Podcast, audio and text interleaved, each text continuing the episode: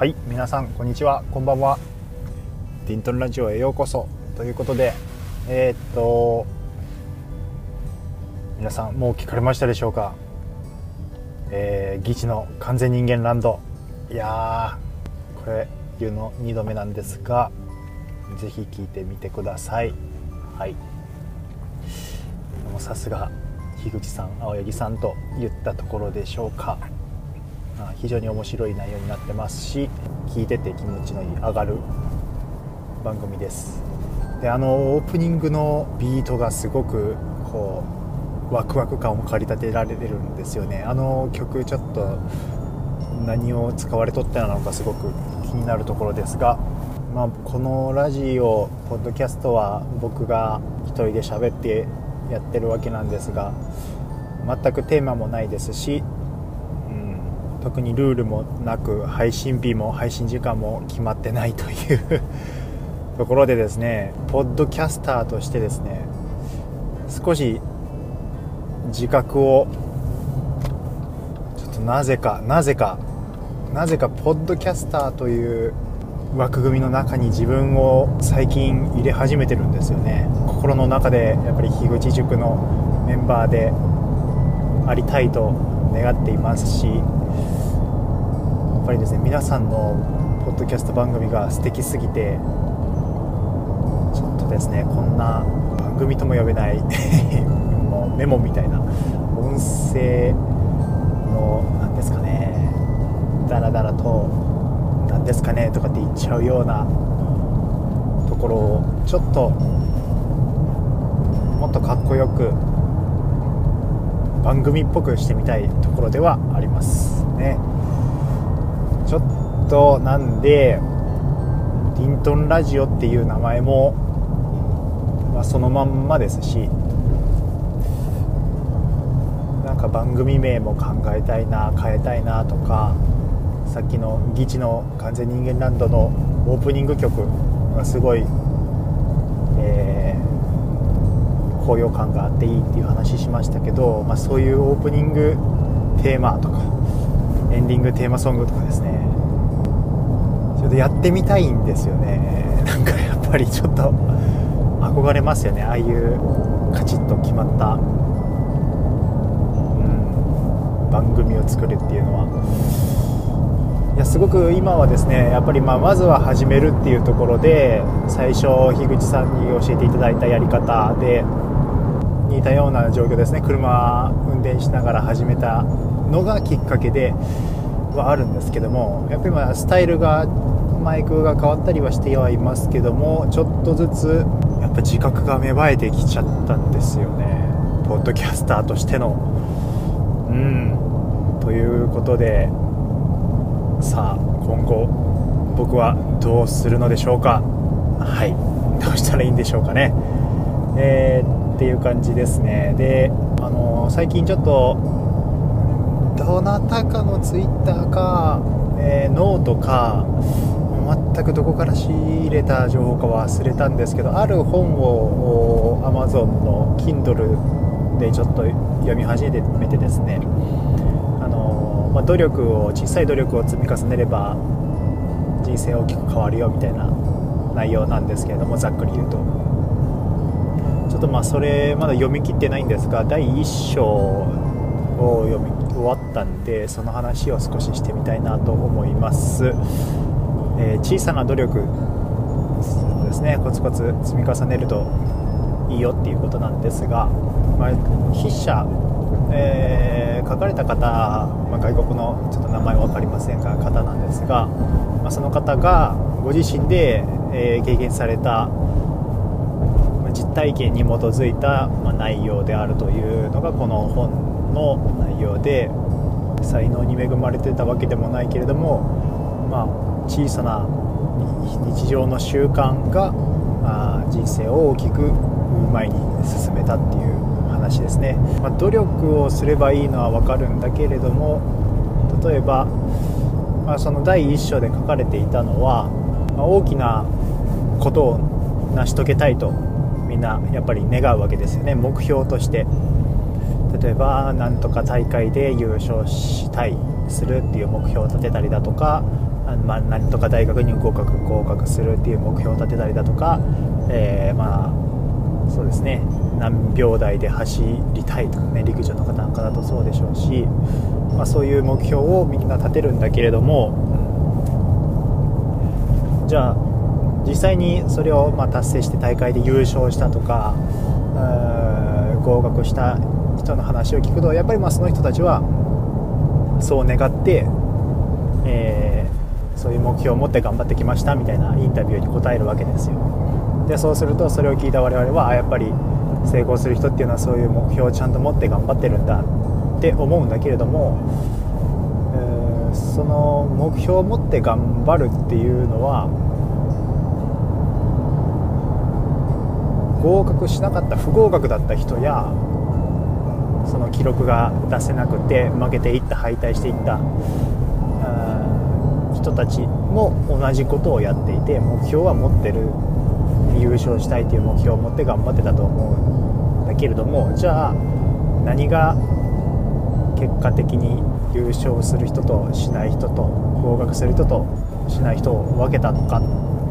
っていうと目標の持ち方ではなくてその大会当日を試験当日を迎えるまでの間の、ま小さな積み重ねによるものだっていうんですよね。まあそりゃそうですよね。小さなプロセスを仕組みっていうふうに表現しているんですね、物事を例えば毎日1%ずつ改善していくっていう仕組みをしっかり作っておけばそれはまあ成し遂げられますと。毎日1%ずつ、え改善していくよう努力をしてで昨日より1%良くなっても全然全く変わらないようにもその時点では見えるんだけれどもそれが積み重なっていけば大きな差が生まれるっていう。ことですよね。えー、最近では投資でもあの福利っていうワードをよく耳にしますけれども例えば 投資して利益が出てで元本に利益を加えたのをまた再投資してでそこでまた利益が増えるという利益が利益を呼ぶというような感じなんですがそれは福利ってえ言うと思うんですけどもまあ努力とかそういう日々の積み重ねも福利効果があるって言ってますね。いい福利もあれば、まあ、悪い習慣がつけば悪い福利福利って読むのかな。悪い方向にも転がりうるということで、まあ、我々はよく目標を持ってですねえー、何々を成し遂げたいと思って頑張るんだけれどもその時に目標ばかりに目がいってじゃあ実際に何を どういうふうにこう改善していくかもしくはえー、っとそうですねその毎日やっぱりじゃあ中国語をマスターしたいという目標があるのであればそこに注目する目標に注目する中国をマスターするぞっていうことを毎日頭に思い浮かべて頑張るんではなくて毎日中国語の参考書を1ページあるいは1行やるためにどういう仕組みを作ればいいかっていうところに目を向けたらいいんじゃないかっていう内容が第1章に書かれていたと思います。だらだらと長く喋ってしまいました。ちょっと僕も あ読んだばかりなんではあるんですけどちょっとうろ覚えなところばかりで。そうですね。そんな感じでしたね。だからまあ仕組みを徹底的に、えー、熟考して組み立てていく方がより最終的には目標に近づくしそういう結果を出しやすいのではないかというところです。うん、という感じですね確かにまあそうですね僕もああともう一つ書かれてたのは、まあ、目標を持って頑張ったところでじゃあ目標達成した時に〇〇大学に合格したとかなんとか大会で優勝したっていうことが起きてしまうとマラソンを完走するっていう目標を持ってじゃあマラソンを完走してしまうとじゃあその目標達成してしまったのでそれまで努力してきた 努力を自分の努力を後押ししてきた目標がなくなるわけだからそこから努力を後押ししてくれる材料がなくなってしまってもう努力っていうかね、えー、スポーツ勉強が継続できなくなってしまうっていうのがまあ目標を立ててしまうとそういう悪いところデメリットというかねゴールしてしまうと見失ってしまって頑張れなく継続できなくなっちゃうっていうことがありますよと。もしくは目標を立ててその先にゴールすることで幸せ幸福が得られるというふうな考え方になりがちなのでゴールできる幸せっていうのが将来的に訪れるもしくはゴールできないという不幸せ不幸が訪れる、まあ、どちらかになってしまいますしじゃあそれまで努力してる間っていうのは不幸でもなあ、ま、幸福がまだ手元にないというふうに認識してしまう可能性があるのであまりにこう目標第一主義というかなんかモチベーションを保つために目標を持ってそこに向かって頑張るっていうところだけに執着してしまうとより身近なこうプロセスの中で得られる幸せとかああいうのを 先延ばしにしてしまったり、えー、自分を心理的に追い詰めることになってしまったりっていうデメリットというかですね効果もあるのであまりやはり目標ばかりにとらわれるのは良くないよねっていうのが第1章でした。はいというところですね、えー、ちょっと僕も今まではですね例えばなんとか大学に合格しようだとかテストで何点以上取ろうだとか、えー、野球で何優勝しようだとかやっぱり目標を立てて、まあ、そのために頑張るっていうことしか今までしてこなかったので確かにまあそうですね。